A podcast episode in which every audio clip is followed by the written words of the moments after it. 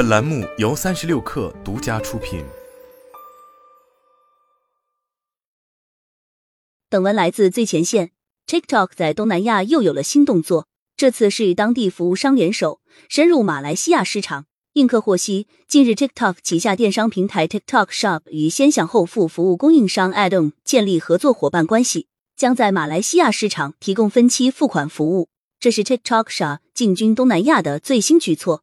Atome 是新加坡领创集团推出的先享后付 BNPL 消费平台，该平台目前已有3000万注册用户，成交额约为10亿美元，已完成超1500万笔交易，覆盖新加坡5大东南亚国家和中国香港等市场。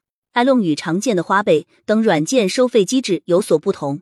Atome CEO 陈宁曾告诉36氪， Atome 为商家提供消费者先享后付的支付选择，向商家收取费用，是 B2B2C 模式。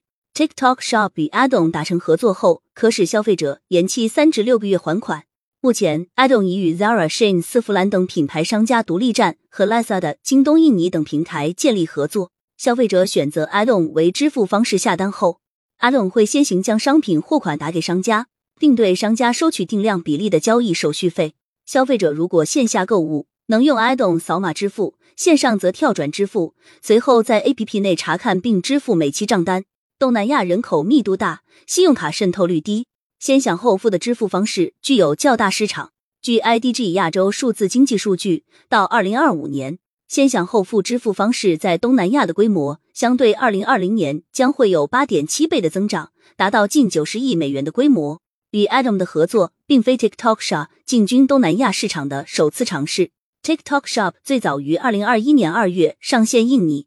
2022年上半年陆续进入泰国、越南、马来西亚、菲律宾与新加坡，完成东南亚6国布局。上线不到1年时间内，据外媒报道，2022年 TikTok Shop 在东南亚市场的 GMV 增长超3倍，已达44亿美元。相比于马来西亚、印尼与越南都是 TikTok Shop 已经或将大力布局的市场。今年6月 TikTok 首席执行官周受资在印尼论坛上说，未来几年我们将在印尼和东南亚投资数十亿美元。他还表示， TikTok 将在未来3年内在该地区投资超过1200万美元。